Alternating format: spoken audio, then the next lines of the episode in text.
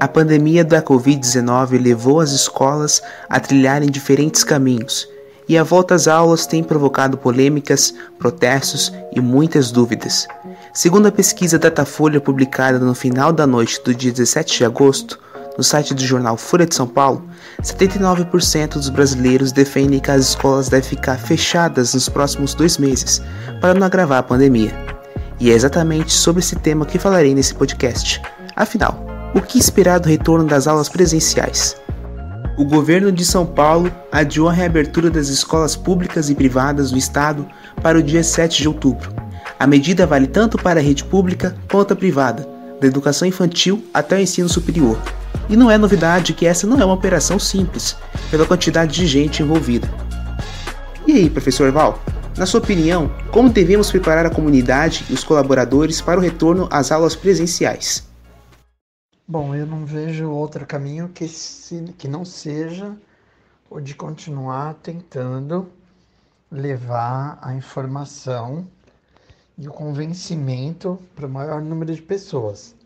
A informação sobre os, é, os perigos da doença e quais os meios de prevenção e a tentativa do convencimento de que o risco é real e que só ah, os cuidados preventivos é que conseguem minimizar os efeitos da doença nesse momento.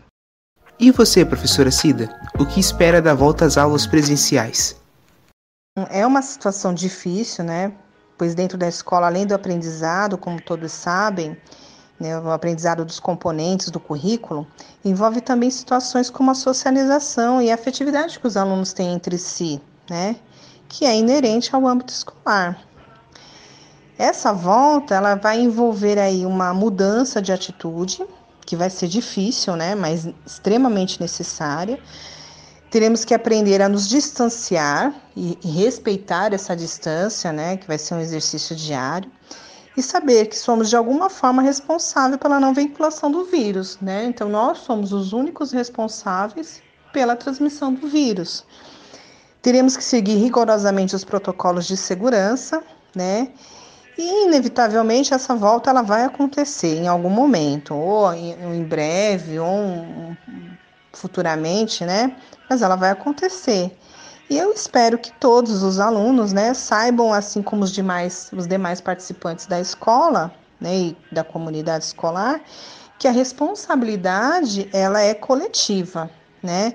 E essa, essa responsabilidade aí, dentro dos protocolos, ela ocorre fora e dentro da escola, né? Mas é, ainda se faz necessária uma reflexão para que esse retorno realmente seja seguro para todos o Nova Escola realizou uma enquete sobre a opinião dos educadores em relação ao tema.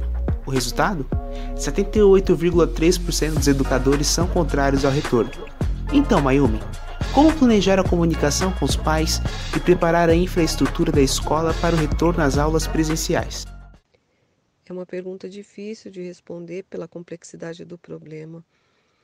O retorno às aulas presenciais é cada vez mais incerto por inúmeras razões no entanto, em algum momento será necessário retomar um vínculo com os estudantes, principalmente com aqueles que não conseguem acompanhar as aulas de forma remota ou não conseguem interagir com seus professores.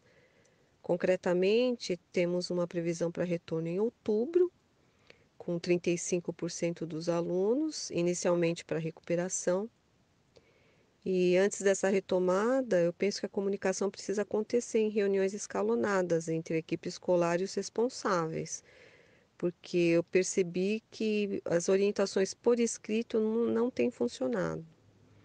Essas orientações eh, deveriam ser sobre conscientização com relação aos protocolos de prevenção às doenças infecciosas, eh, higiene, limpeza, conservação do patrimônio escolar e nesse momento com muito mais disciplina e rigor.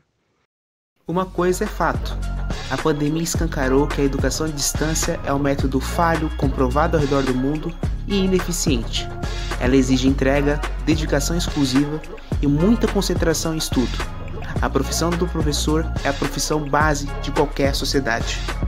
Aliás, é impressão minha ou as pessoas que estão decidindo que já é seguro voltar às aulas presenciais estão tomando essa decisão por videoconferências? Enfim, a hipocrisia. Aham, Cláudia, senta lá. Para concluir o podcast, segue a citação de Wagner Geminiano dos Santos. Falar em retorno presencial hoje significa mandar deliberadamente 60 milhões de crianças e adolescentes para câmaras de gás, as salas de aula. Isso tem nome: genocídio.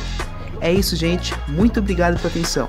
Se você gostou, dê um like, compartilhe, divulgue e se inscreva. Abraços e até a próxima.